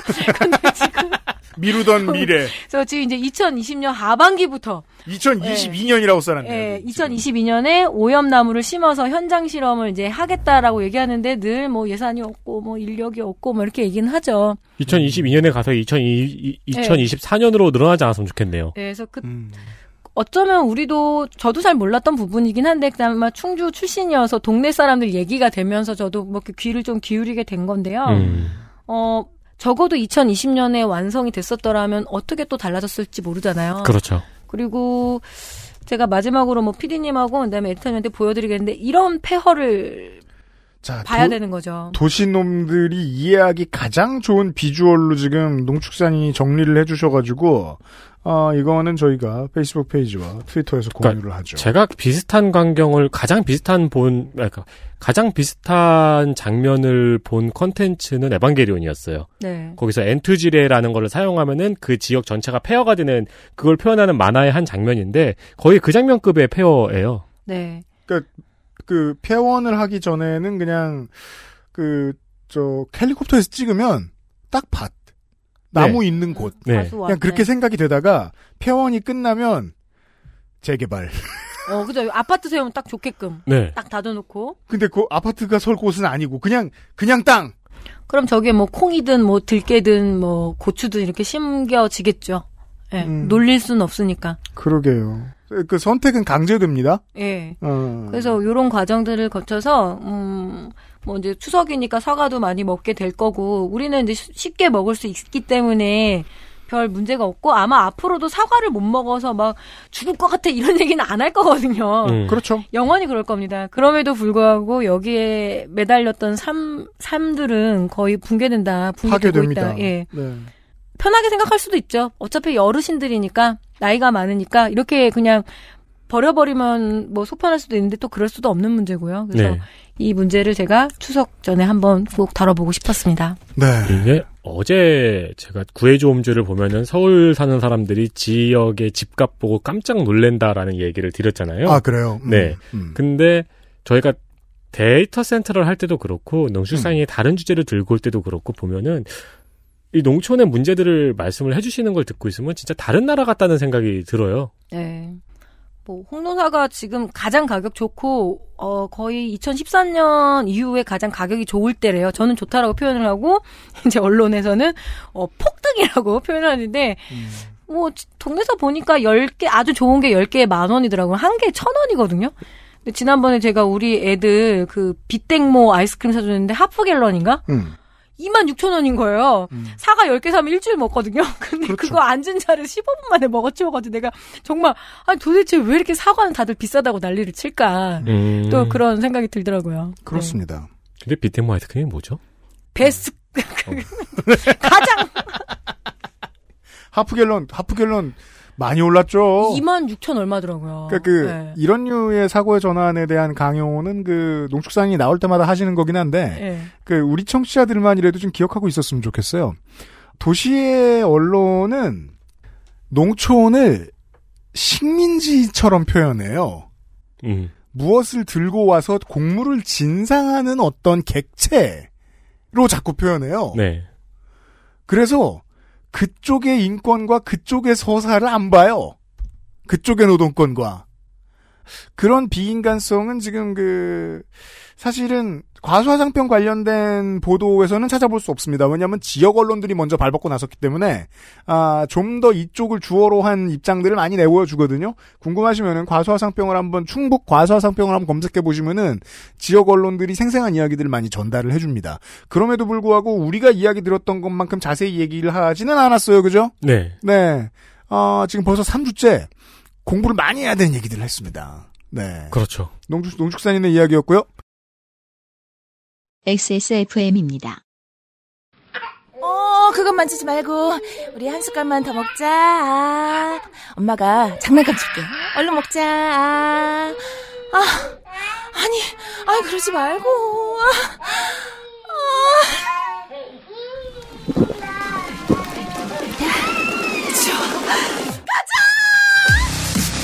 지친 당신에게 에너 라이트 온라인에서만 모든 것을 해결할 수도 있습니다. 컴스테이션 이달의 PC 마음에 드는 사양이 나왔다면 바로 액세스몰에서 결제하세요. 주식회사 컴스테이션 이제 이런 세력들이 있어요. 청취자들은 그 방송 만드는 분들이나 기사 쓰시는 분들이 많이 듣고요. 우리 방송은. 그렇죠. 네, 여러 번 이제 간접 증거가 나왔죠. 네. 글 쓰는 양반들도 많이 듣고요. 네. 미대생들도 많이 듣고요. 네. 어, 미대생 같은 경우는 직접 증거가 나왔죠. 음. 네, 만화가쟁이 여러분들도 많이 들으시고, 네. 그리고 농가에서 많이 들으십니다. 네. 진짜 그러신 것 같더라고요. 예. 왜냐하면 농가가 특히 좋은 게 이 만약에 이제 밀식을 하는 하우스다. 음. 그러면 어, 블루투스 스피커의 천국입니다. 틀어놓고 일하는. 예. 네. 그게 그, 그, surrounding이 아주 예뻐요. 그, 어. 비닐하우스에서 들으면, 네. 그, low와 high가 되게 예쁘게 잘 잡힙니다. 아, 그래요? 돌아서 내 귀에 싹 들어와요. 예. 크게 쓴다고 누가 뭐라도 안 합니다. 동네 개들이나 좀 항의할까. 음. 그래서 그 들으시는 농, 농업 경영인들이 많아요. 아, 그래요. 마지막으로 이 얘기를 합시다. 본인이 조심할 방법이 있을까요? 음, 가위 소독? 그거를 엄청 강조하는데, 그니까 무슨, 아니, 동네 벌을 잡아버리겠어. 이러고서, 그, 뭐냐, 화염 방사기를 들고 다닐 수는 없잖아요. 네. 어디 동네 어르신한테 맞아 죽을 짓이지. 근데 농사는 늘 도박 같기 때문에 도박 같다고 얘기를 들 많이 하시거든요. 네. 그죠? 네. 그러니까 보통 이제, 아, 그니까, 투자 상품. 그러니까 뭐 9월 1일부터는 이제 뭐 홍로 가격으로 사과 도매를 치고요. 그 전엔 아오리고요. 그러면 딱 그거 타임을 진짜 그쵸. 주식, 주식 시세 보듯이 그래프를 보면서 내거든요. 음, 출하를 음. 딱 그러니까 추라를 보니까. 이번 주에 하느냐, 다음 주에 하느냐, 어제 하느냐, 오늘 하느냐에 아, 따라 버는 돈이 달라지죠. 다르니까 이게 되게 저, 저 증권맨의 감각이 필요하잖아요. 뭐- 이 사업은. 어쩌면은 제일 농촌에서 원하는 거는 그냥 꾸준하게 부자가 되겠다는 것도 아니고 음. 그렇다고 가난해지고 싶지도 않고 꾸준한 건데 이게 중간에 이상하게 뭐 이렇게 대박 칠 때도 있고 음. 근데 쪽박 칠 때는 완벽하게 치고요. 음. 걱정해요. 이 농가들이 거, 그 개- 우리 코로나 아무리 조심해도 마스크밖에 없는 것처럼 그쵸. 과수화상병도 그런 아, 가위. 소독할 뿐이다. 네. 네. 멧돼지는 그래도 어떻게 좀 잘 잡으면 될 것 같은데 한 마리만 진짜 이렇게 아작을 내면 되잖아요. 근데 얘는 너무나 많은 원인이 원인들이 너무 많으니까. 근데 생각해 보면 그 우리가 감염병 조심하듯이 하는 것처럼 의심을 새로 하는 것도 도움이 되겠군요. 이게 무슨 뭐 기계를 빌려오는 때든 음, 인력을 쓸 때든 아니면 뭐 덕시설 늘릴 때든 네. 뭐 오던 장비가 들어올 때 소독합시다 하고 그런 조심은 좀 하는 게 좋겠네요. 그리고 뭐 방송에서는 얘기하기가 되게 조심스러운 게 뭐냐면 지금 농가마다 그래서 각자 실험들을 되게 많이 하고 계시거든요. 그래서 네. 석회 보르도에게 그 살포를 했을 때 좀 효과를 보셨다라는 농가들이 있어서 보르도액은 뭐 와인요? 어 다들 그렇게 얘기하는데 진짜 석회 보르도액이라고 과수의 그 겉에 거의 왜 허옇게 코팅되는 액이 있어요. 아시죠? 예. 알아요. 알아요. 근데 그게 네. 친환경 농법에서 많이 쓰는 방법이거든요. 음. 그래서 이, 이번에 충북에서 하도 피해가 크니까 충북 농가 가수 농가들 중심으로 해서 이 석회 브루도액을 좀 더 진하게 많이 살포를 했더니 과수화상병을 좀 방어를 했대요. 그래서 이 부분에 대해서 지금 충북의 모 의원께서 굉장히 많이 알리고 계세요. 아 예. 그래요. 네. 아까 그 이거라도 해보자 막 이러면서. 아 스킨케어라도 해라. 어, 네. 바로 바로 한국일보의 기사가 보이네요. 네. 친환경 농가 사용 석회 보르도액 가수 화상병 예방에 특효.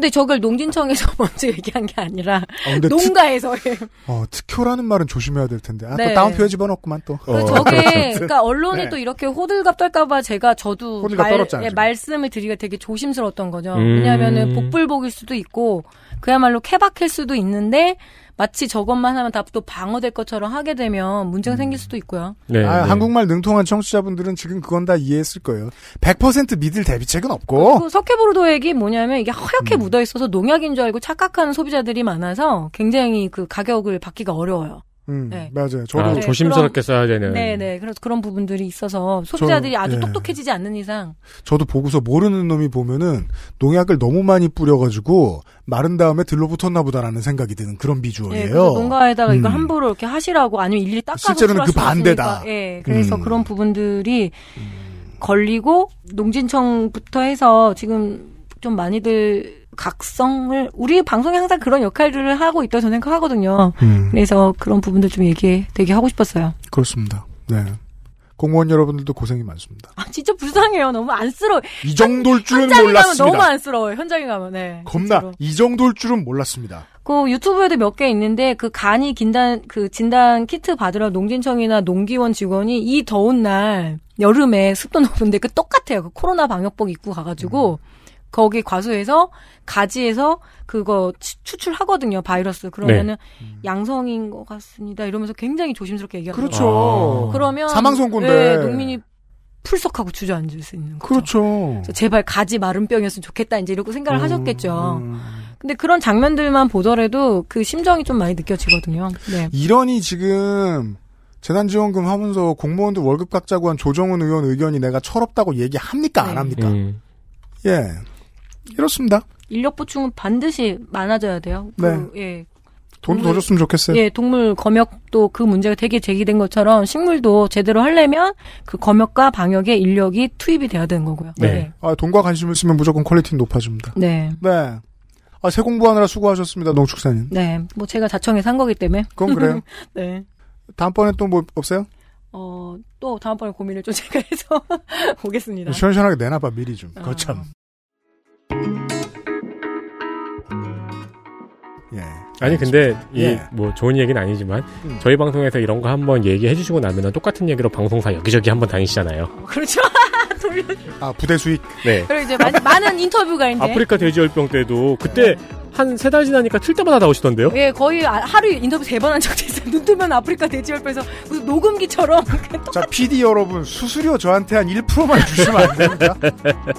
땡옥강이라도 사 먹읍시다. 아무튼, 안 그랬으니까, 네, 많이 돌려 쓰세요. 최대한 좀, 예, 퍼뜨립시다. 아, 네. 방송인 여러분. 네. 농축산인하고 함께 인사드리죠. 어, 내일 이 시간에는 훨씬 머리 안 아픈 이야기로 찾아뵙도록 하겠습니다. 윤세민 에디터하고 유승균 PD였습니다. 안녕히 계세요. 고맙습니다. 감사합니다.